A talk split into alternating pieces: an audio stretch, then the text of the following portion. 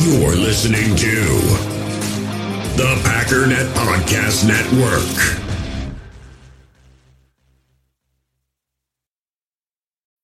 When you need mealtime inspiration, it's worth shopping Kroger, where you'll find over 30,000 mouth-watering choices that excite your inner foodie. And no matter what tasty choice you make, you'll enjoy our everyday low prices, plus extra ways to save, like digital coupons worth over $600 each week. You can also save up to $1 off per gallon at the pump with fuel points. More savings and more inspiring flavors make shopping Kroger worth it every time. Kroger, fresh for everyone. Fuel restrictions apply. Think you know the Brooks Ghost? Think again. Introducing the all new, better than ever Ghost 16. Now with nitrogen infused cushioning for lightweight, supreme softness that feels good every step, every street, every single day. So go ahead, take your daily joyride in the all new nitrogen infused Ghost 16. It'll turn your everyday miles into everyday endorphins. Let's run there. Head to brooksrunning.com to learn more. Actually, it's the the lead play in our in our offense. We ask our YN or a tight end to open up somewhere between six feet and nine feet to get an isolation with the with the linebacker. Tell the tackle to take the defensive end if he's over him, if he's not, to drive down on the first man to his inside. If the YN has the linebacker taken out, he cuts inside. If the YN has the linebacker in, he comes all the way around you look at this play where we're trying to get a seal here and a seal here and try to run this play in the alley.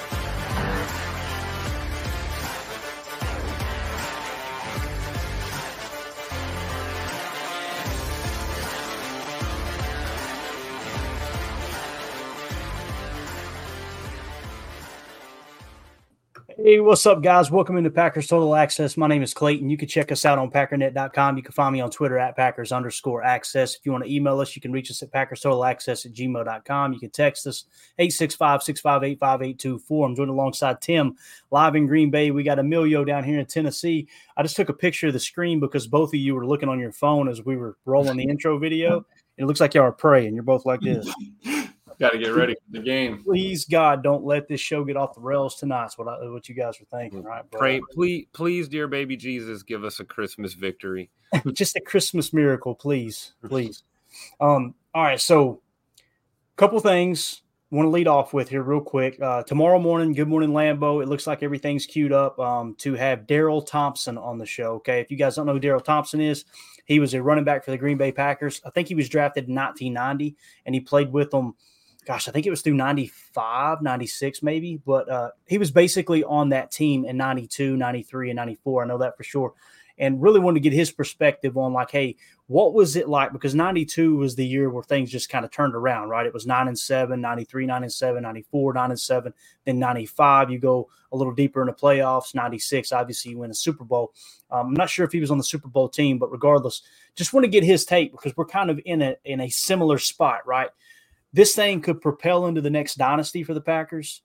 It could completely tank, right? I think we all agree with that. We're not sure exactly which direction it's going to go in, but just wanted to kind of get his take on that. I thought that would be really cool. Another thing I want to promote here, real quick. You guys know Matt Ramage on Twitter, right? At Matt Ramage, at M A T T R A M A G E. Um, he's helping raise money in a GoFundMe.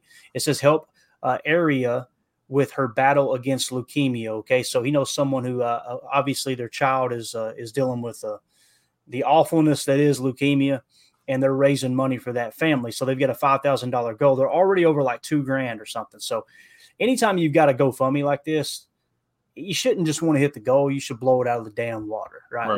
That that should be the goal. So what we're gonna do? I've got an autographed Paul Hornung jersey. I just reached out to Matt right now, and uh, I'm gonna donate that Paul Hornung jersey to Matt so anyone who donates to this GoFundMe, you're going to be entered into a contest to win that jersey. Okay. So it's just a way we can flip an awesome piece of memorabilia autographed by Packer Hall of Famer Paul Hornung the Golden Boy, and uh, and help raise some more money for this family. Obviously, dealing with the uh, the horrible situation they're in here with uh, with uh, area, you know, facing leukemia. So, and that's tough. It's just it's tough to even read, man. The thing, a, a little kid like that you know, shouldn't be worrying about, you know, putting their body through whatever it may be, radiation, whatever it is. Um, so let's just see if we can be a blessing and and just absolutely torch that. Right. So let's let's take yeah. care of that again. Um, just anybody who donates from this point forward in the GoFundMe, you will be entered into the contest. So uh, I know many people will donate just to donate, and that's just the type of listeners we've got. I know I'm going to donate as soon as we yep. get off of here. Um, so uh, you know, it, it, it's just cool that we can like I said, give a piece of memorabilia too. So and give give what you can. Everyone can donate at different levels. You know, you, Absolutely. you might think you only have a little bit to, to spare, and it's not much, but trust me, it all it all adds up. And if it's a anything, anything you can do, yep, absolutely. Just uh, whatever sure the minimum is. Yeah. Absolutely. Very well said. I'm glad you said that, Tim, because people hear that sometimes are like, man, I ain't got that much to give. I ain't going to give a dollar. No, a dollar. dollars, five dollars, whatever. dollar, whatever you have, you know, it all, it all adds up. Definitely. So, again, just keep that in mind, guys, and we appreciate y'all doing that. All right, let's kind of get into the show here. I was going to go around the horn, but I was already getting started late. I was on the phone with Matt and messaging with uh, with Mr. Thompson and trying to get things lined up. I need a bookie's what I need, guys. That's what. yeah, there we go. so let's talk about the injuries real quick. Obviously, a ton of news came out. We got the injury designations, all that stuff today. Rob Demovsky tweeted out, "No, it's noteworthy that Aaron Jones didn't have any injury designation." And LaFleur also said he feels good about where AJ Dillon is at with his broken thumb and perhaps perhaps being able to play with it. So we may be getting AJ back. And it sounds like Aaron has no restrictions now, which is really cool. Ryan Wood also tweeted out Aaron Jones not on the injury report after a after a season basically of being on the injury report might be the freshest he's been since week one. LaFleur said, quote, he looked good all week. He had no complaints. Hopefully he stays that way. End of quote. Uh, then LaFleur knocked three times on the wooden podium, they said. So uh, just to kind of give you guys an idea of where Aaron Jones is at, you know, many, many Packer fans don't want to talk about playoffs, but the fact of the matter is we're still in the hunt, right? Right. Make the playoffs or not, the goal should be to, to win out, period. Case closed, right? In this season on a good note. I think getting Aaron Jones back would be huge, Tim. What do you think now? Oh yeah, in any way he can contribute. You know, we talked about getting him a lot of touches versus a little bit of touches. Um, right. I'll take any any sprinkling of Aaron Jones that we can get, um, especially with Dillon still dealing with that thumb, and uh, you know Kenyan Drake kind of being uh, a wild card. You know, we haven't we haven't seen much. We don't really know what we're going to get out of him. Um, I mean, I, I do know that he's got a pretty good grasp of the offense, which is good. But I mean, you need Aaron Jones out there. Um, you know, he contributes in a lot of ways. You, you, say what you want about production. He's still someone that those defenses have to account for out there. And uh, you can run a lot of stuff off of uh, Aaron Jones as well as just utilizing him in the run game. So hopefully we get him back. Mm-hmm. You said it there, Tim, and Matt said it in his uh, interview. Uh, you know, you're not, you might not be as fresh as you were week one, obviously, but I'll, I'll, take him not being on that injury report. That's you love to see it, man. I want to crank that sombrero back out. Let's get it torn up. Uh, so. I'm, I'm excited. You know, let's get him back out there. A couple Texas routes. Hey, that tech, I, I still dream about that Texas route in Chicago, bro. Angle route, whatever you want to call. It. Some people yeah. say choice route. I'm like, how the hell do you know it's a choice route, man? You mm-hmm. you're reading his mind. He ran an angle route. but Maybe we could throw him in one of those uh, orbit motions just, yeah. just to see what the defense thinks of that. the same one that works in Madden, you know. So it's you might it might as well work here, especially against man covers. That two right, man, eat it up, eat it up. You let that corner line up on the outside hip I'm hammering that Texas all day long, baby. Like Texas Pete out here with the lasso. You kidding me? Um, some people are going, what the heck's a Texas route? Don't worry about it. It's just an angle route. That's all it is. Um, it could be, I've heard Texas referred to as circle routes, square in routes, cut routes, everything. It's just mm-hmm. whatever the OC depend, uh, feels like calling it that day, I guess you could say. Um, all right, let's let's do this. Injury designations. Rob Demovsky tweeted out game designations for the Packers. Out De'Vondre Campbell, Darnell Savage, Luke Musgrave. Doubtful Christian Watson, um, Emmanuel Wilson, and Luke Tenuta. Questionable, Jaire Alexander, Dillon, Reed, Wicks, Ford, Rochell, and Slayton. Reed went outside, but technically did not practice. I think Reed's going to play. You know how that goes, boys. Um, he's listed as questionable, but that guy isn't going to miss. I don't think Wicks is going to miss either. The big one there is going to be Alexander. And I heard I've seen several people tweeting about it. It sounded like Matt was a little more optimistic today than he has been in the past. I know there was some footage of him at practice today too, where it, it kind of I don't know, it kind of looked like Alexander's a little bit closer, right? And uh, I think they said it's a what is it, uh, uh, level two sprain, or maybe the two joint. I can't remember what the, the technical terminology was, but now we're starting to hear the technicality of the injury there with the shoulder, which Rob Demovsky reported it. He said there is an injury, but there's also a situation with him being upset with the organization or the coaching staff, however he said it. Um, at no point did I don't think anybody on this show think Jaire's just missed Jaire's faking an injury. That wasn't the case at all. Um, it just so happened that he uh, kind of got upset with being uh, I don't know what you want to say here, being silenced a bit in the locker room when talking to the media right around the time he had the injury. So let the rumors run rampant. But there's definitely something there behind the scenes. I think we would all agree on that. But what do you think, man? You think you think this is the week we see Jaire Tim? I've been asking this for what three months now. Yeah, and for three months I've been saying yeah. this um, is it. This is like it. I said the other night, though. I mean, it's it. it ja is a good road player, man. I, white jersey you know, game. Yeah, white jersey game. So this would be a good one, and honestly, it'd be a good primer um, for him to get back out there against a uh, you know a Carolina team that's not to be taken for granted, but certainly is is absolutely beatable. And uh, it might be a good good game to just get loose and get your get your game legs underneath you a little bit, um, and see if you can really hang out there a- after not playing for so long.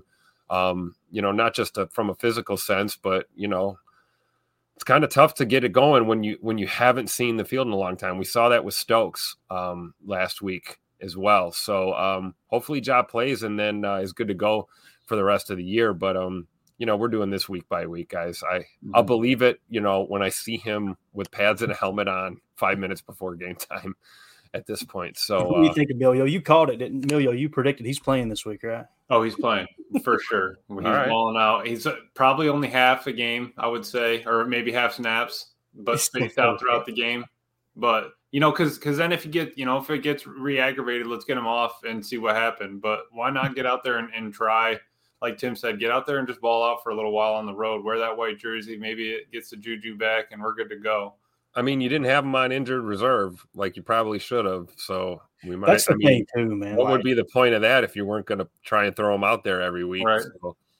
And like Coach Lafleur said last week, they miscalculated it. Right? They mis uh, mishandled. I guess not mishandled it, but the evaluation was off. If they mm-hmm. if they thought for a second, hey, he's not going to be able to play for six weeks, he would have been on the IR for four, right?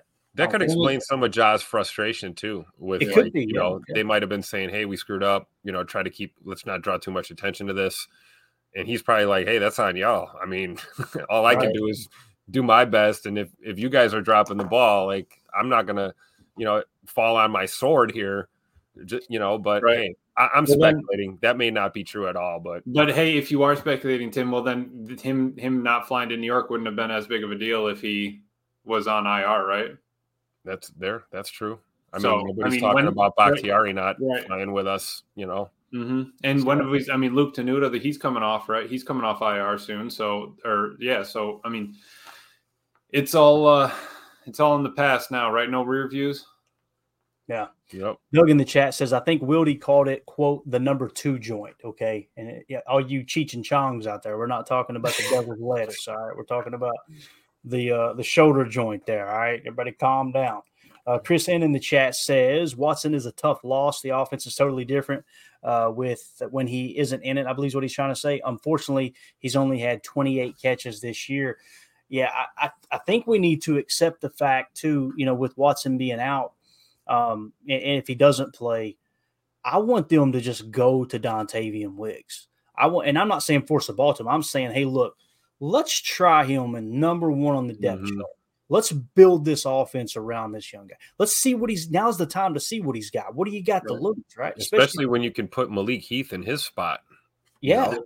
And, I mean, and see what he can. Let's let's let him cook a little bit too. yeah, let's see what we've got there. Um, you know, I, I, love Romeo Doubs, I do, but when you watch Tay Wicks run a route, guys, it's I, I, always think back to when Chad Ochocinco posted that video on Twitter where he was crying and they're like, "What?" I was going, "What is this basket case doing?" And he was watching Davante Adams run routes, is what it was. And he's like, "It's beautiful," and he was literally had tears coming down his face. he was really crying. Like when you watch Tay, somebody did a video on Twitter earlier today, and it was slow motion, him on his breaks, whether it was an in cut, an out cut, a corner, a flag, whatever. It was just like bro, we we have got to get him. He needs to have more snaps than anyone in the wide receiver room right now. That's how sold I am on him. And, yep. and I know some people are going, Clayton, you're overreacting. I may be, but I would much rather look back in three weeks and go, okay, he wasn't quite as good as we thought than to right. find out halfway through next year because we're just kind of holding him back. And, and, that's the other thing that Coach LaFleur talked about. I think it was Wildy that asked him, like, for someone to get a concussion in camp, miss all that time, right? And then come right out and pick up the offense like that. What's that say about his football IQ? What's that say about his ability to not only learn the playbook, understand his role? To the best of my knowledge, there's not been one time this year where I was like, ah, Tay Wicks ran the wrong route. Right. Uh, that was a mental mistake on Tay. Not one time. So he's he's effort, got a full grasp on, on, and off the field is what yeah. is what that speaks to right there. He's he's grinding even when he had a concussion. He was learning things that he had no idea. I mean, first year in the NFL, all that. So it's yeah. awesome.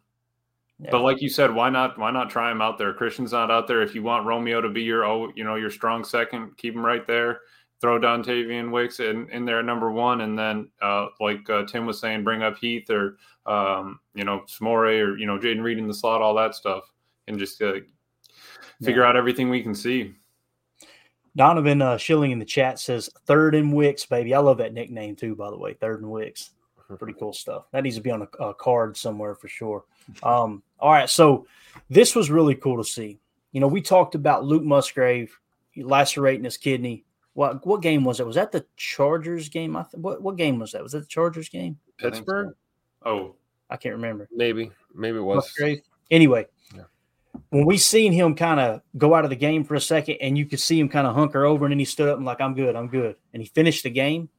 And then now we're starting to find out the details behind the scenes of when they realized how bad it was. And it sounds like he realized it when he got home or it was after the game at some point.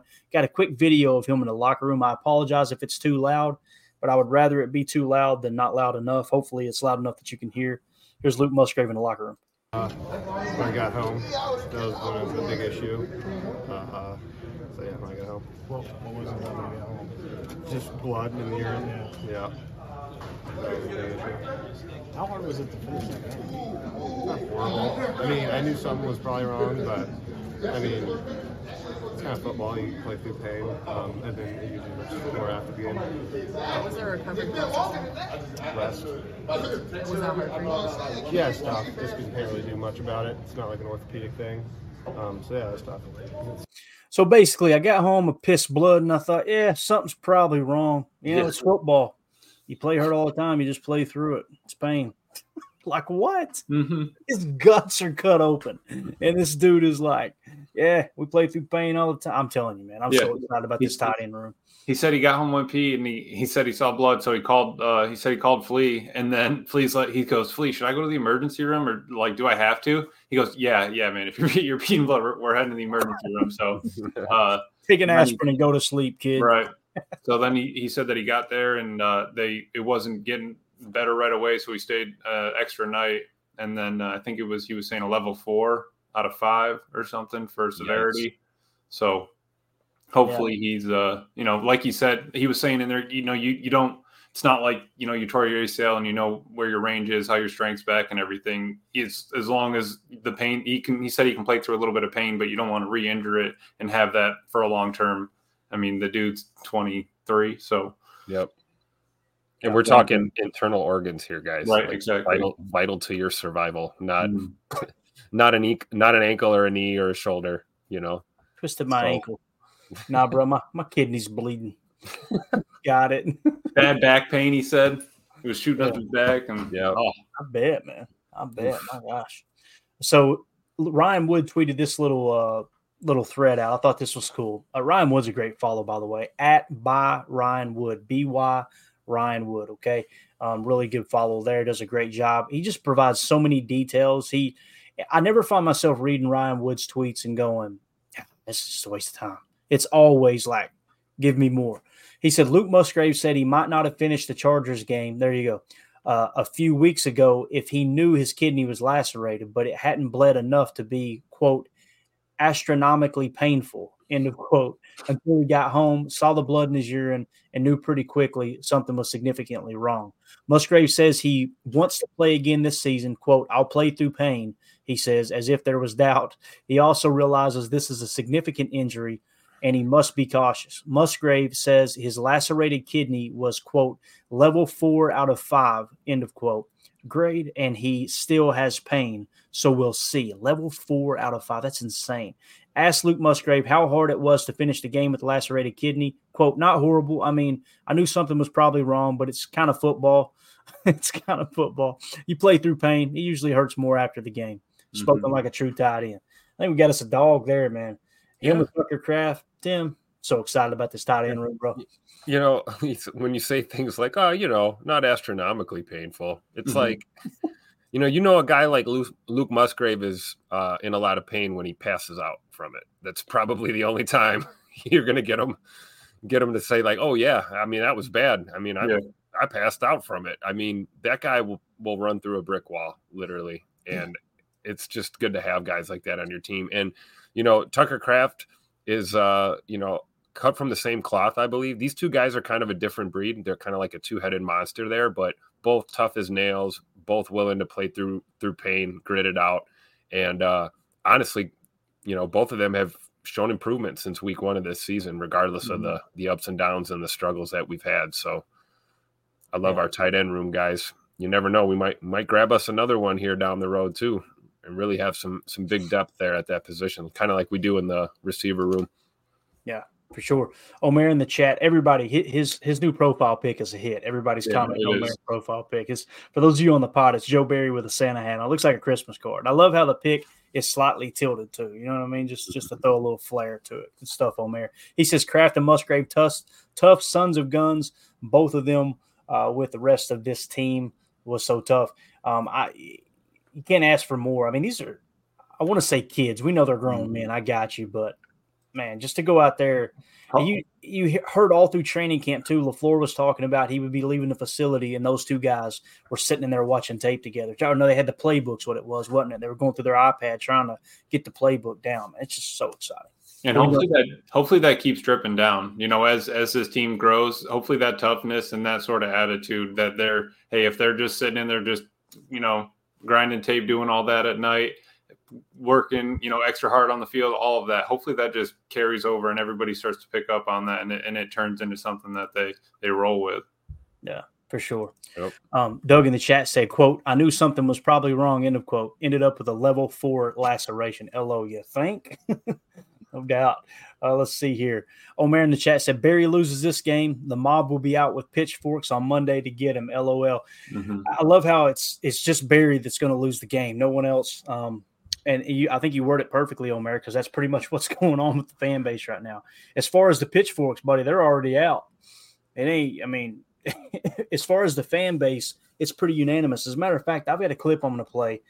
This is embarrassing. Listen, I don't want this to turn into a rant cast. This is this is this show's never going to be a rant cast. We don't want it to be a rant cast, but I do just want to continue to point out from time to time just how silly the fan base can be, and and it's why it's important that the level-headed fans need to be louder than the not so level-headed fans. This was on Wildy and Tausch earlier today. They did a poll, guys. They did a poll, and they'll explain the question. But essentially, what it was was you have to pick one of these scenarios: win out and make the playoffs, and keep Joe Barry as your DC, or lose out, miss the playoffs, so you can fire Joe Barry.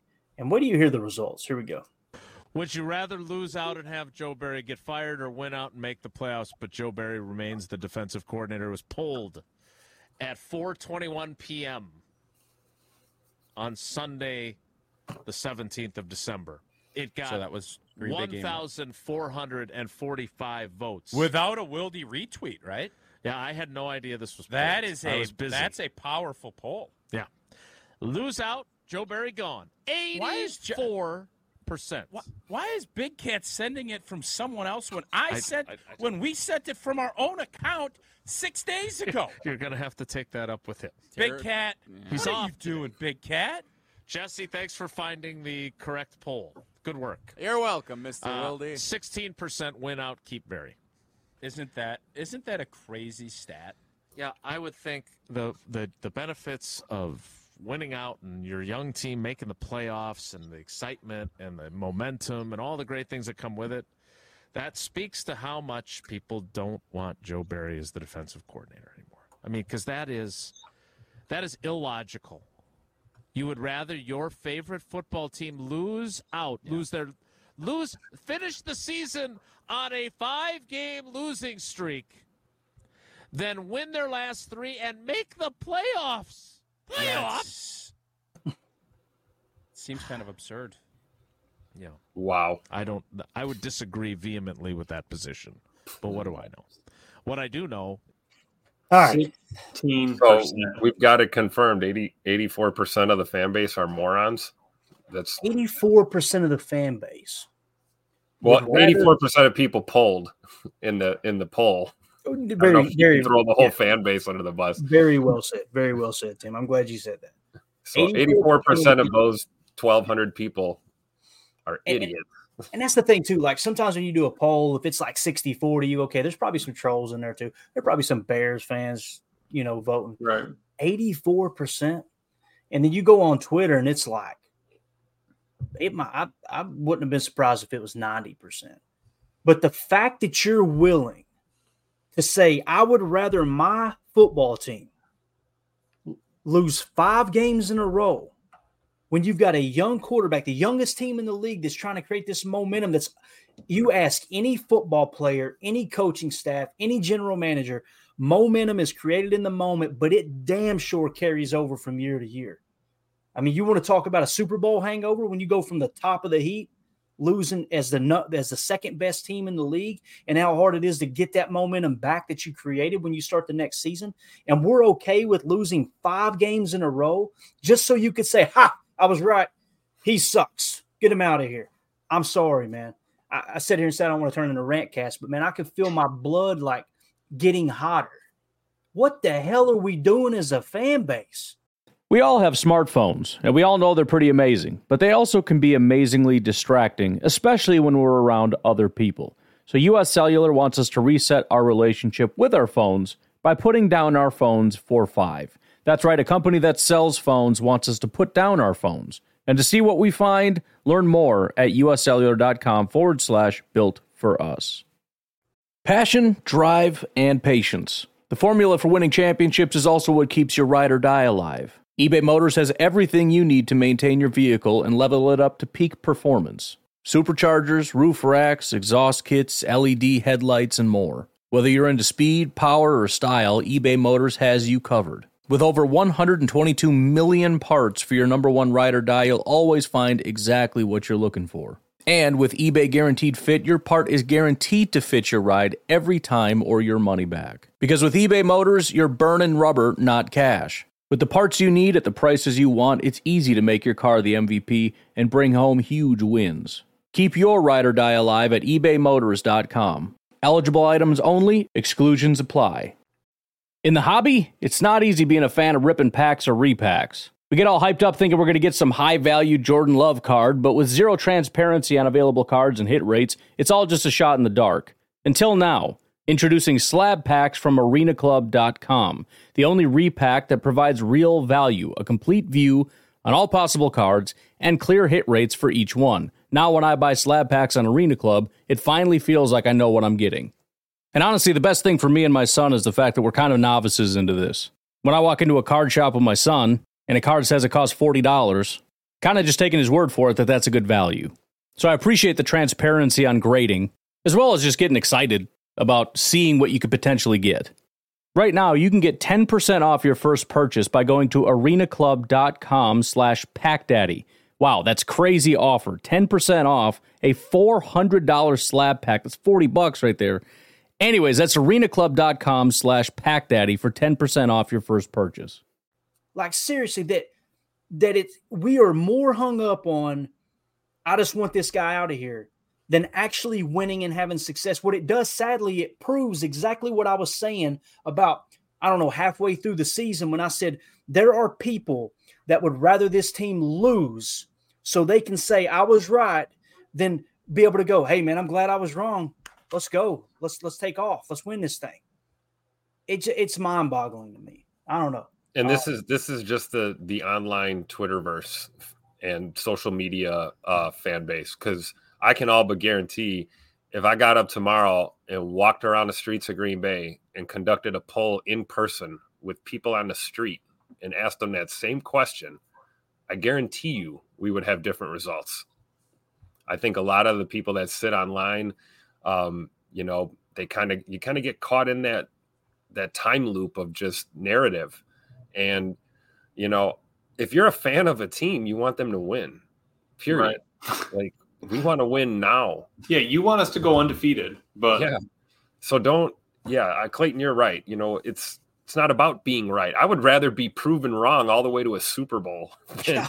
than yeah. be right. You know, watching the playoffs on, on TV with imagine that happened to team.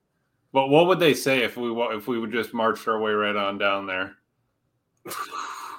would we still fire him at the end if we, well, if we bring home if we bring to Lombardi? Would we still we, fire him? We we talked about this, right? I think a lot of these people may think they may actually think if we if we for some inexplicable reason drop another game this weekend, they they, they feel, still think that Joe Barry will be fired next week, and it's like guys. Our, our coach basically said we're not making any changes. So mm-hmm. suck it up, Buttercup, out right. there. Uh, root for your team, hope for success, and let the business end of this whole situation handle itself in the offseason like it will. If you if you you want an 84% uh, uh, prediction here, I, would say there's an 84% chance or better, regardless of how this season turns out, that Joe Barry's not our defensive coordinator next year. So just relax, cheer for your team, stop worrying and obsessing about being right. A, right. That's a first class ticket to to Depressionville for real. Worrying about yeah. being right all the time, guys. Just just enjoy this team, man. Mike Hebring with the super chat. Appreciate you, buddy. He says, I'm greedy. I want both win and uh, out, uh, win out and Joe out. Hey, I completely agree. Mike. I completely agree. Obviously, that wasn't one of the choices in the poll, but uh, yeah, it's just, I don't know, man. I, I don't know where we're at as a fan base now. If I'm telling you, it feels just like Aaron Rodgers last year.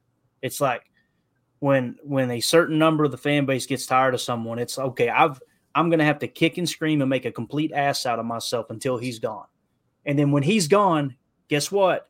Let's find someone else to yeah. kick and scream about. What's it going to be? Special teams next? Yeah, it's they're gonna they'll probably stay off the offense for a year, and it'll probably be we'll probably go from defense to this year to special teams next year offense yeah. maybe right after our draft sort of thing. Yeah, Mike, thank you so much for the super chat, buddy. We appreciate you. Chris in the chat said this fan base isn't happy unless there's something to complain about. The minute our defense is top five, they will turn on the offense or special teams. Always something. Um, yep. Yeah, it kind of feels like that. We man. could go 16 and one, win a Super Bowl, and they'd be complaining about the one game we lost. Right. Chris in the chat said that's ridiculous. Just shows how uh, shows Packer fans as a whole are no better, no smarter than any other schlub Bears fan guy. Um, that that's the thing too. We've always we've always made fun of Bears fans for these type of things, right? Yep. And you remember in the off season, all we heard, we had to hear it all off season. You're about to find out what it's like to not have a Hall of Famer. Yeah, you're about to see what the rest of the leagues, you know, having to handle or having to deal with. And it's like, nah, this fan base is different. Here we are.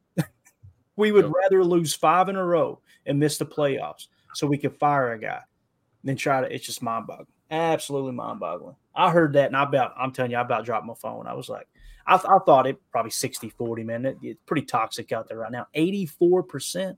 84%. Omer says, uh, we prayed for a deed to only give up 20 points. Very true, man. We just just got to be good enough, just good enough. Um, and it, it is amazing how last week was hands down the worst coaching job Joe Barry's ever had. It's the worst the defense has looked under Joe Barry. Maybe it's the worst the defense has looked since the Ted Thompson era, to be honest with you, right? It, it looked that bad. The miscommunication, the blown coverages, the soft calls, all those things. Defensive coordinator to the players, all the way down the line. The head coach not stepping in, all the way across the line. And and with that right there, it's the worst performance. This is this is what we're talking about. This is how bad it is. That was one game this year, one yep. game. like And and to sit here and pretend like I'm not I'm not sitting there pretending like oh no the defense has been great. We talked about it all year long. You were top borderline top five in points per game. You were top ten in points per play, and with everything else factored in, you're probably somewhere between 15 and 17 uh, best defense in the league. And what's then, our red zone defense ranked prior yeah. to prior to last week as well? Exactly, exactly. Um, you know, Wes Hodkiewicz, God love his heart, he tweeted something out in the middle of a game saying that we, I think we were second in the league in points allowed off of turnovers, meaning when our offense turned the ball over, we were second best in the league in preventing points scored. Like those those things don't matter. Situational mm-hmm. football does not does not matter. All that matters is DVOA, and then from week to week, if we want to bitch and moan about the rushing yards, we'll do that when it's convenient. But when you hold a running back to you know whatever it was a couple weeks ago, where we held the running back to what was it, 3.8 yards a carry. Don't mention it that week because we got diced apart in the passing game. I thought the rushing yards were everything. What are we doing here? Right? Like it's just again, Barry needs to be gone. I agree. If I'm running the organization, I'm going to go out and try to find the next great young defensive mind that's coaching a scheme, a specific scheme that's on the uptick, not on the way back down, not something that was good two years ago, and try to keep this thing moving in the right moment in the right direction. But I'm telling you right now, if someone asked me that question, they said, "Hey, look, you you can control everything right now. You can control whether you go to the playoffs and win three games in a row at the end of the season and create momentum for the next year for your young quarterback, this young offense, the coaching staff that you know people forget the coaching staff as humans. Forget Joe Barry. Think about LaFleur for a second. Think about Rebrovich. Think about uh, you know all the way across the line, Stenavich, which Stenavich everybody wants him fired too from time to time. It just depends on what week it is. Momentum is important, and you would rather be right than than gain that momentum. It's just it's mind boggling, absolutely mind boggling. Um, let's see here. Doug in the chat says, Clayton, I saw your tweet about Matt Canada. I laughed out loud. Did you guys see that tweet by chance? That, that Pittsburgh actually got worse. Yeah. They they fired Matt Canada. They were chanting fire Matt Canada. And since they fired him, it's two point they're scoring two points less per game. Immediately, guess what happened? You remember when I talked about putting the uh uh, gosh, was it? The Robert Saleh tweet up going, how, how the world you give up 64 points to a division rival in the two matchup, the two times you played them this year? And people immediately went, oh, okay, you're just cherry picking stats. They got a horrible offense. I put that up about Matt Canada. Guess what people said? Well, you know, they're, that's because they're having to play with Mitch Trubisky now. Gotcha. Let's continue to make now. Remember when people tried to bring up the excuse for the Packers defense and how many starters were missing? Keep making excuses for him. Yep. Mm-hmm. You see how it works? Cracks me up. Absolutely cracks me up. Anyway, Ron in the chat, appreciate you, buddy. He says, uh, not the intelligent part of the fan base. I agree. And then uh, 2 0 for this says, I'm all for fans fanning how they want to fan. Amen. But if at any time in your fandom you unconditionally hate the team, you aren't a fan. And it, I'm telling you right now, I mean, it just embarrasses embarrasses the rest of the fan. You know, and we can go ahead and say it too. Most of these social media type fans you know, they only know the Aaron Rodgers era. Let's be honest. You know, you have you have people that have cheered for this team longer than I have, longer than you have, Clayton.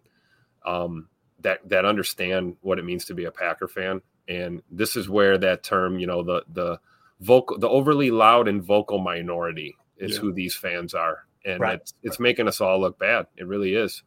Yeah. And some people were probably saying, "Well, why are you talking about it?" Because I want to out these people. That's why. I, I, want people to know, like when I literally put a tweet up earlier in the year and said it blows my mind that people are actively rooting against the Packers just to be right. And you should have seen the responses. Ain't nobody saying that. You're overreacting. Eighty-four percent. Yeah, I've seen it all year long. You, I, I should screenshot the DM sometime. I should do that just to show y'all some of the DMs I get. But uh, Donovan Schilling in the chat says, uh, guys, 84% means nothing. There's still a good percent of our fan base. I don't know, maybe somewhere around 65%. 65%. That's what we that don't even want love. We all went through this same thing through the Favre Rodgers transition. R E L A X, as a wise man once said. Appreciate it, uh, Donovan. Good comment there, buddy. Um, yeah, just uh, let's just try to rein it in if we can, fellas. That's all I'm asking. Let's try to be better fans. Um, that just blew my mind, man. I couldn't believe it. I love watching Towser's reaction too, as a as a as a player, right? Mm-hmm. Imagine thinking that, like seeing that that you want you want us to lose five in a row? Like, imagine what the locker room would think about that. Now, keep in mind, these are the same fans that are probably in Devondre Campbell's tweet uh, replies, right? Yep. That right. talking about him being soft. You suck. Get out of Green Bay. You know, this guy's trash. He's washed up. All those things, right? That's how you talk about players on a team that you that you love, Right. that you cheer for. I don't And you- understand it. You're actively rooting for the team to lose, and you're going in and criticizing the player for playing hurt. And we wonder why people don't want to come to Green Bay as free agents. Like, mm-hmm. yeah, I know people like to talk about Rodgers and that that regard, but um, that he, you know, he just couldn't recruit or what have you. But telling you, man, maybe I it's what did we do? We did chalk talk, right? And we saw we saw some plays and we broke down the plays, you know, and we kind of dragged the play, not the player. Mhm. We Yeah. said, gee, it looked like it looked like Drake could have closed out there and got that pick, you know. It's not saying he we didn't drag him. Right. And then lo and behold, we find out what the deal was. The guy's playing hurt. So you're gonna lose a step or two.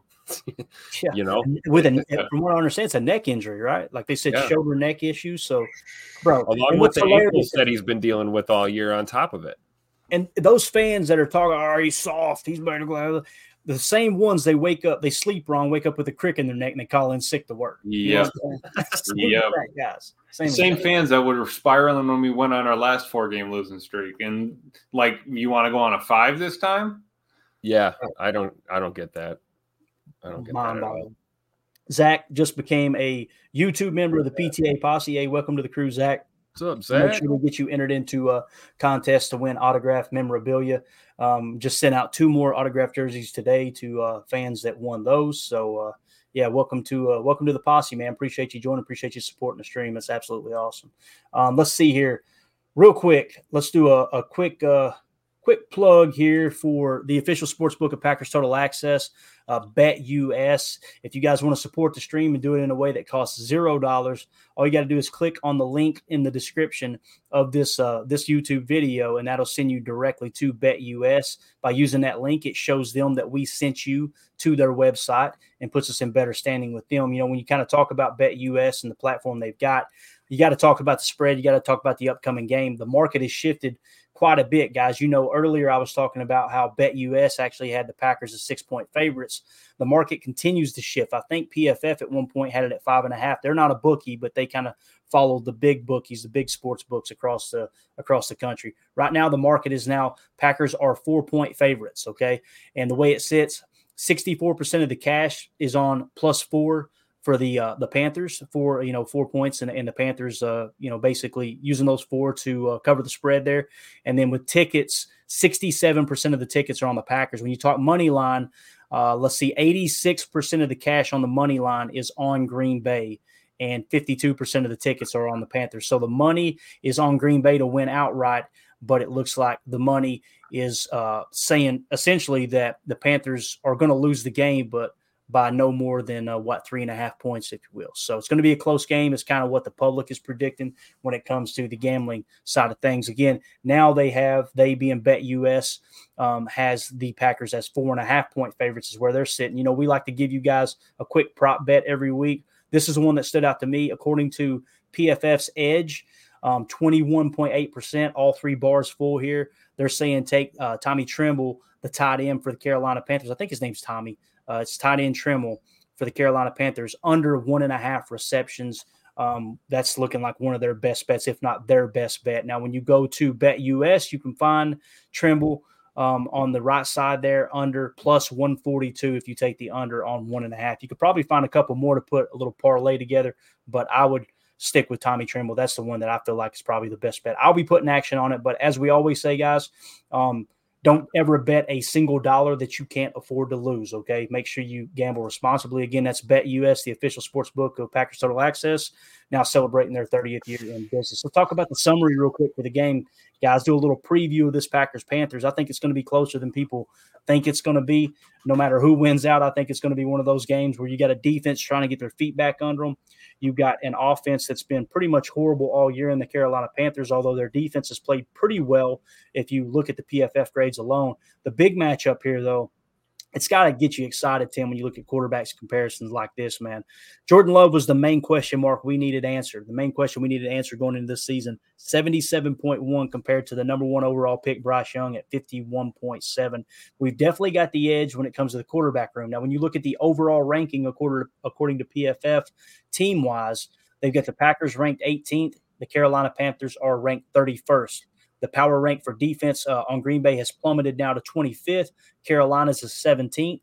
And then you've got uh, power ranking on offense. Green Bay is 12th. Uh, they're knocking on the door for a top 10 offense, according to PFF, which is really cool. And then the uh, the power ranking on offense for the Carolina Panthers is 30th. What sticks out to you here, Tim, when, when we're kind of looking at this game on the surface? You got the quarterback matchup, right?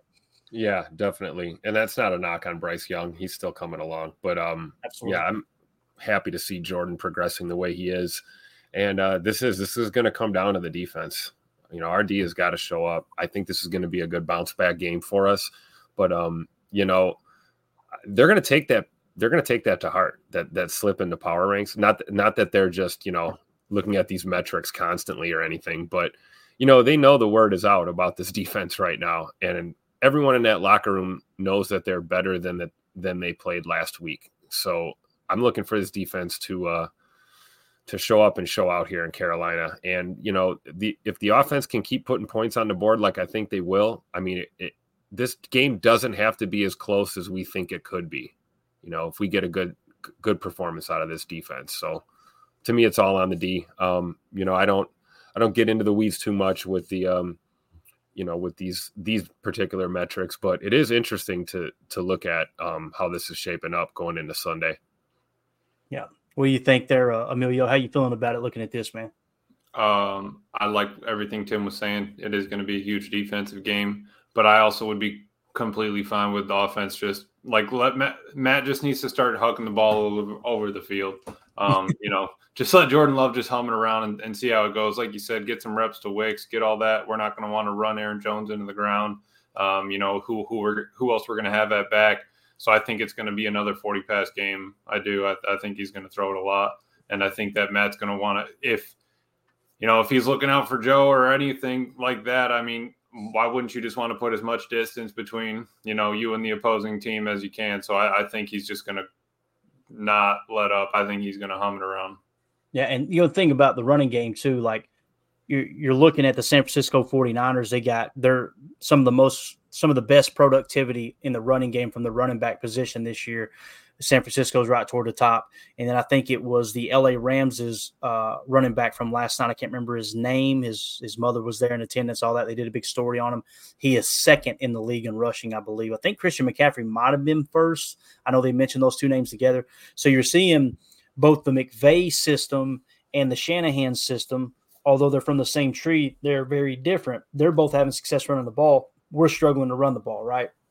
I personally think it's because of personnel, not because I'm so smart and I think that's the case, but it's because that's how Mike Wall thinks. Is like when you look at San Francisco, man, they can run any kind of run scheme they want. There's a bunch of dogs on that offensive line, especially at the tight end position there too.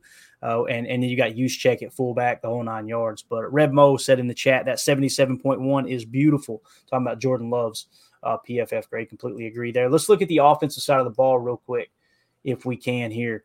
So when we're in 12 personnel, you look at the matchups here. Rasheed Walker at left tackle, 69.5. Elton Jenkins, 66.8. Josh Myers, 61.1. Now the 20th highest graded center.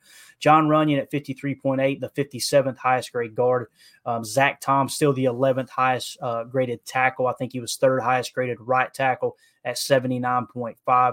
Tucker Kraft now up to 60.5. Guys, he's 33rd now according to PFF, the 33rd highest graded tight end in the league. And then, of course, Josiah if they're projecting him to be healthy, 52.4, still continuing to struggle. When you look at their front on the other side, you've got Gross Matos at 68.7 at the edge position, right outside linebacker. They obviously play a 34 just like us. You got Williams at right end, 50.1.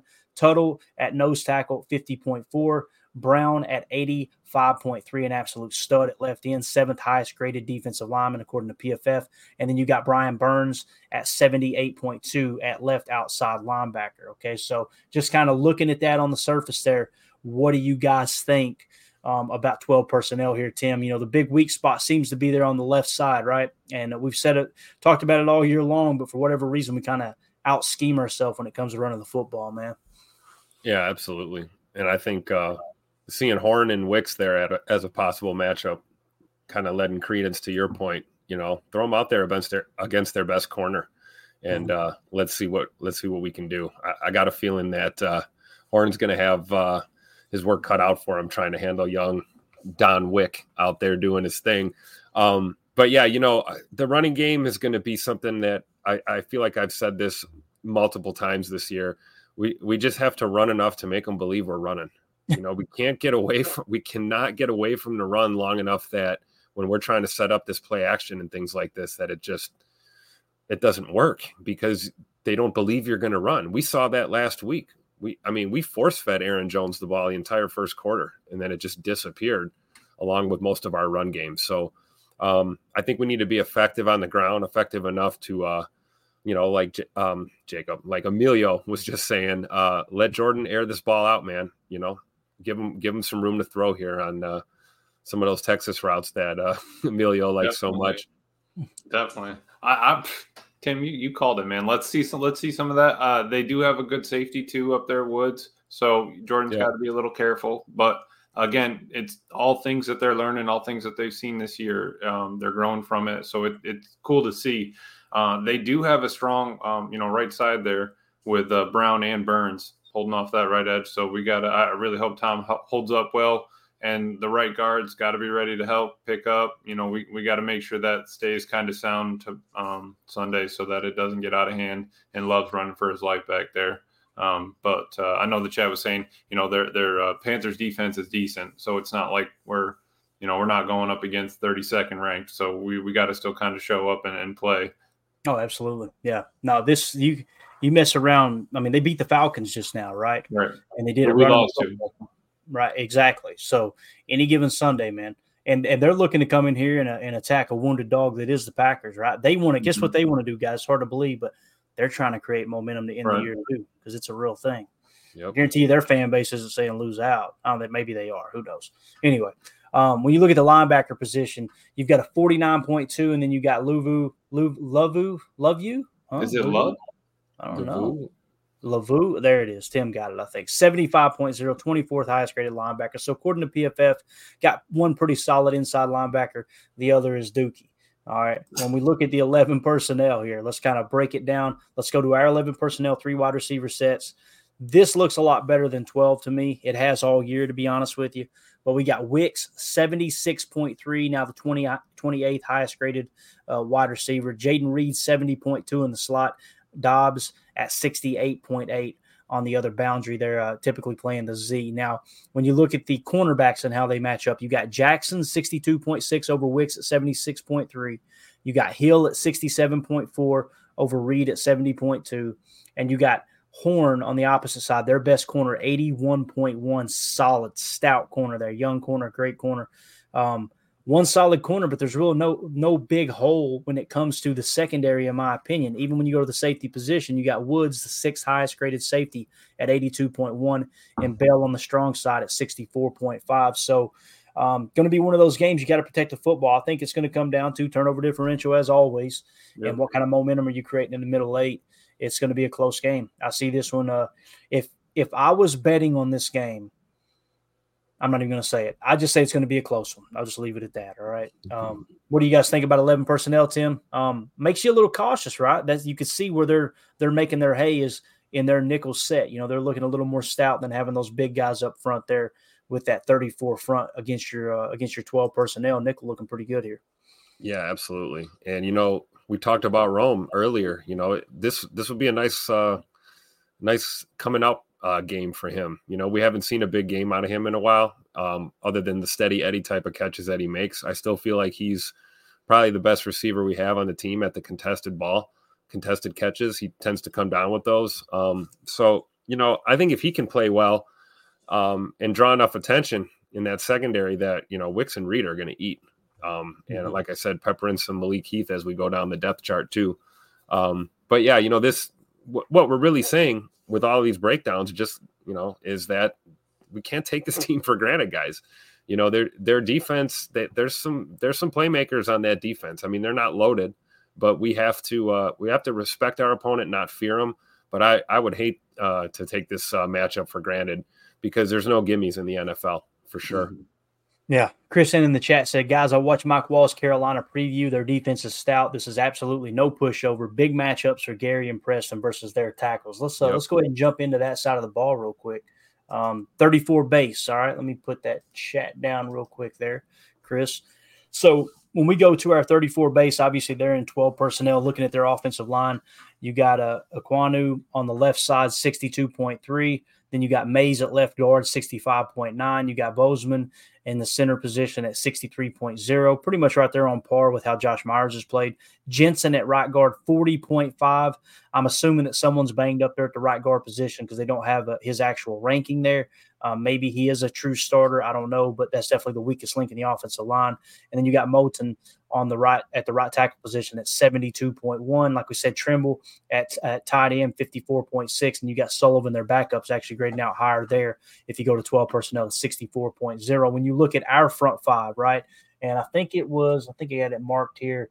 Our boy Mike Ebering said, who has had the better career so far, Gary or Brian uh, Brian Burns? I don't know what the stats show, but when you watch the tape, when you look at the grades and you look at the the amount of pressures as far as sacks, I don't know. Mike. But uh, you know how I feel about that, and I feel like we probably disagree when it comes to how important sacks are. For me, it's I'd much rather have somebody have more pressures and less sacks than more sacks and less pressures. That's just me. I want you affecting the pocket consistently, not just you know getting a sack here or there. Next thing you know, you look up, you got ten sacks on the year, that type of thing.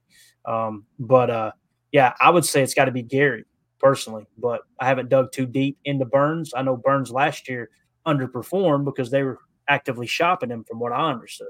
But uh, when you look at our front five, Preston Smith 70.1, Kenny Clark 67.6, TJ Slaton 63.2, uh, Devonte Wyatt 65.3, Rashan Gary 81.2. Emilio, what sticks out to you here, man, when you look at the defensive front against their offensive line here in 12 personnel?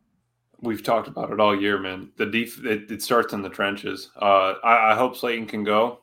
That'll help. That'll help. Uh, you know, solidify the center there. But you know, Wyatt, let's have a game on, you know, let's have a game on uh, the 42 guy. Um, you know, Gary, we we want to see him coming off the edge. We need we need to see the um, like you said, it doesn't need to be sack production, but let's get some pressures on him. Let's force Bryce, you know, to, to think fast, think on his feet, make make a mistake.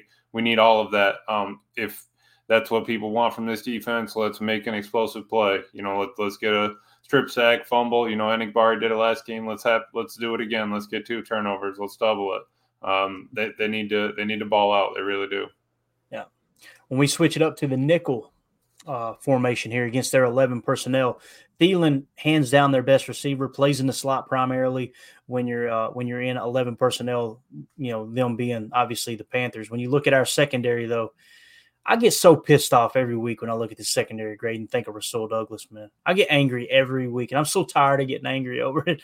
But Stokes, if he is healthy enough to go, 46.8, 46.8 is his grade right now. Some people are going, ah, oh, it's just because he hurt. Guys, before he got hurt last year, he's grading out in the 50s. We got to call it like you see it. Like you can't you can't cherry pick PFF when it when it tells the story you want it to tell. You want to talk about it, and then when it proves you wrong, just say, "Oh well, it's just PFF." I I, I don't play like that. I'm sorry. Stokes forty six point eight. That's looking more like a, a bad first round pick, kind of kind of like the Savage pick. To be honest with you, Nixon's now down to fifty eight point nine. Carrington Valentine, don't put a lot of blame on him. He's at 59.8. He's a seventh round rookie trying to cut his teeth. When you look at the secondary, and knowing how they played last week, if anybody's going to get hot this week, probably going to be Thielen in the slot. Look for those trip sets. Look for that pre-snap motion. Look for them to go quad and empty out. Look them, look for them to go to empty 11. Heck, they may go empty 12, get you in your 34, get you really vulnerable, right? And then empty out and look for Thielen and spacing. Anytime you play a zone heavy defense, the goal is to overload that zone. Overload that zone. Mm-hmm. And uh, I think that's what they're going to try to do, man. So, uh, Tim, what do you think, man?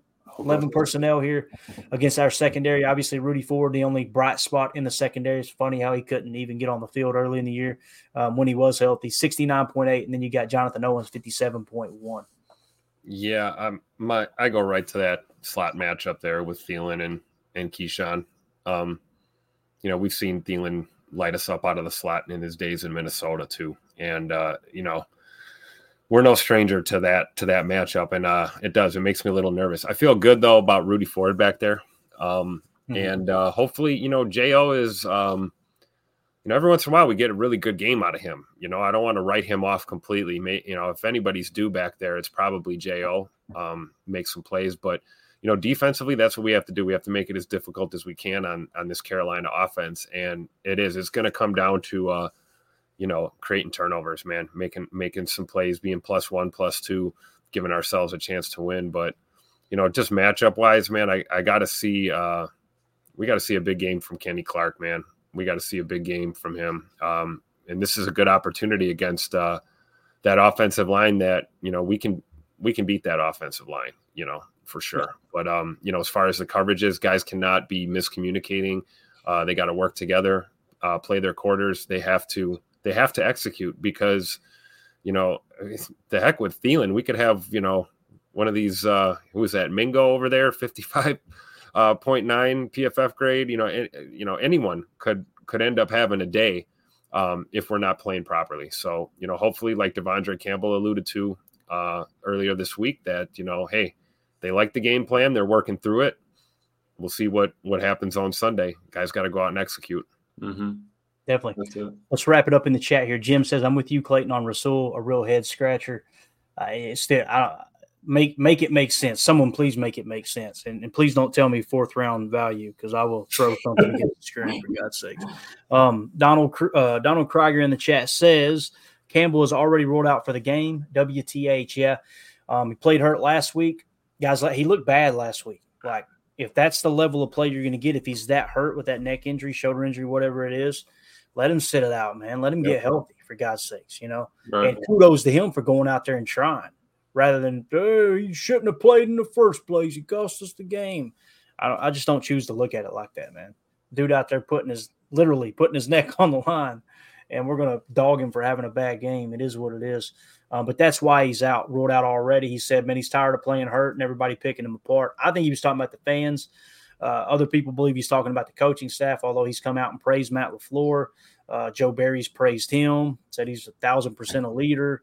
But uh, you know, everybody's got their differing opinions on that. It could be a little both too. Who knows, right? Um, Badger Trio says, I just think the Packers defense wants to prove people incorrect about what's been said. That's the thing too. Like, forget the coaching staff for a second. Look at what people are saying about you. If you really are a bunch of dogs and a mm-hmm. bunch of first round picks, Tim, like have a little pride. Like, we're, you know, what are you just going to let everybody dog you? I mean, it was a talking point everywhere in the national sports media. I hope I hope Matt LaFleur's got that stuff on loop in the locker room on the TVs and stuff. Right. Just people just talking absolute trash about this defense. Yep. And, and, I, I want to see those guys come out. I want to see I want to see Bane Gary, like someone else said in the chat here. Um, who was it that said it? Or, yeah. Bane with Bane Gary with three. I, you seen him sitting on the bench after that game, ticked off. And listen, you go back and watch the New York Giants take, you could you could see what happened. I think it was Michael Lombardi pointed it out too. You know, we talked about rushing upfield. Tim, they weren't attacking the pocket. They were rushing around, rushing around, creating yep. those running lanes. Attack the pocket, compress that pocket. I'm okay with a quarterback scrambling out of the pocket and making a big gain. I got you. But just to, to rush upfield and let him step up in the pocket and take off straight upfield. And again, we were playing a lot of man coverage that game. That's why it happened. We now the very next game, what we do, we switch to zone now we're blowing coverages in zone. It doesn't matter what the call is. There's miscommunication everywhere. But I, I want to see the same thing with Bane Gary, man. Come out and look at this right here. Derek K also says LVN two more sacks. LVN, I, I think by the end of this year, this this last three game stretch, if he stays healthy, I think he's going to be one of those guys we go, all right, we got us something there, dude. That's going to be a leader on this team. And uh, I love Preston Smith, but I would really like to see LVN get the majority of the snaps next year because we he is too good to keep off the field. You know what I mean? So, yeah. um, parting thoughts, Tim. Let's go around the horn here once, man. What do you think? How you feeling about it? I know you're not going to be here for Good Morning Lambeau, right? Yeah, I won't. I won't be here tomorrow morning. Gotcha. Um, hopefully, be back for the evening show though, for sure. Got it. Got it. Good um, stuff. What do you uh, What do you think, man? Talk to me. Um, I think it's cool that uh, you know you've got uh, Mr. Darrell Thompson joining us. Yeah. That's uh, That's awesome. joining you guys in the morning. That is, I won't be there, but I will be uh, watching it back. The beauty of YouTube, right? Um, so hopefully you can uh, twist his arm and get him to hang around a little longer and talk some old school ball. um, but uh, yeah, man, you know my head is uh, focused on uh, this this matchup this Sunday, and it is it's it's going to come down to our defense. You know, Mike Hebring made some good points today about uh, like we have right here. Um, you know, our offense is better than the Panthers' offense, but you know the Panthers' defense is playing better than our defense has played as of late. And so, um, at the end of the day, man, it's going to come down to our D showing up. I think Jordan and the boys on offense are going to be able to move the ball and find a way to score, but it might not be a 40 burger, guys. It might not be it might not be 30 burger. Might be a 10 to 7 game. yeah, you know, or 2017, something like that. So, you know, hopefully it's 20 to 3 because our defense just shows up. Um, that's the kind of mentality I have. You know, the the D is going to be the X factor here on Sunday. And uh, I agree with you, Clayton. I think the I think the players are tired of the talk and um are you know, at least the the, the way they're being perceived right now. Um, and hopefully that they show up and show out on a on a road trip here down to Carolina. So and uh you know, hopefully Josh sees the field too. Fingers crossed for uh, Jaire. And uh, to just real quick, I saw someone mention something in the chat about um, uh, if uh, Jaire is healthy, do we move Stokes to the slot and uh, you know make a change rather than Keisean because Keisean's been struggling at the slot. I'll be honest, I'd rather see Ja play the slot than Eric Stokes. I, Eric Stokes is a boundary corner, uh, plain and simple. Um, I think Ja's a little more versatile, even coming off of uh, injury. But um, at the end of the day, I don't anticipate too many major changes there in personnel, uh, barring you know injuries or that kind of crap. So uh, hopefully the guys that we have show up and play. You know, green dot for Quay Walker. I'm putting it on the defense, guys. You know, so uh, Quay and Zay uh, in the middle there. That that's going to be the X factor on D. I think we'll get good play from our front and our edge edge guys, but uh, secondary's got to show up in this one. Got to, yeah. We we kind of glossed over it real quick. I'll hit it one more time, real quick. Inside linebacker Quay Walker now to fifty eight point four. Isaiah McDuffie fifty nine point four. Obviously, uh, De'Vondre Campbell out. So yeah, it's going to be a key matchup there for sure. Donovan Chilling in the chat said, "All I want for Christmas is a Packers dub. Nothing else matters, man, unless you're a part of eighty four percent of the fan base, evidently." But I digress here. Sam in the chat, you pointed this out to me, uh, Emilio. Sam uh, Shaver in the chat said, "Had one of my lacro- lacrosse players lacerate his kidney. He showed up. He showed me the MRI, and that thing was blown up like a broken plate." Can you imagine? God, Luke Musgrave, can we please? Can someone send him some appreciation tweets tonight? Yeah. please. For trying to battle back. What's your parting thoughts here, Emilio? Uh, like you, you and Tim were both saying there, the defense. If we had that playing on on repeat in the locker room, the only way to get that taste out of their mouth is to show up and smack somebody around on the field. That is the only way to do it. You can't, you can't, you can't make any more words on Twitter. You can't, you know, produce stuff in text. It's not, that, dude. You got to show up in those sixty minutes, and that's that's what I think they're going to want to do. Why are they not going to want to? Ball. It, it doesn't have to be for Joe. It doesn't have to be for. It doesn't have to be for Matt. It doesn't have to be for Goody. It could just be for them. It could be for the love. If they love the Packers, let it be for that. If they love football, if they just love the game, let it be for that. Um, but you know, at, at some point, should you know you can you can shut them up by by showing up. Um, And uh, the only other thing I was I was thinking was I think it was Matt was talking about it. The defense had, or I'm sorry, our offense has seen this defense all in the offseason mini camp. This is you know a three four same style. So let's let's let's we know how to we know how to work around it. We've practiced against it all year. Let's do a, let's do a couple things that we've been saving. You know, if we have to get outside the box, fine. Let's do it on first and second, kind of like how you know I know how that's how we like it, Tim. Right? Let's get it out of the way now and get it get it over with. But um, the uh, you know offense and defense, we need a team performance. I won't even bring the special teams into it. I just want Anders to keep kicking straight and uh, and Whelan to keep booting it down there. Um, and that and that's it. I, I'm happy with that. AFAM in the chat said it's time for a fake punt. That's, that's so There go. specific. That's I think it's time to not have to punt. How about that? Yeah. Let's not punt on Sunday. Badger Trio said, I just prefer 65%. 65%. 65%. That's what we people would, Trio. Omer's got the line of the night, though.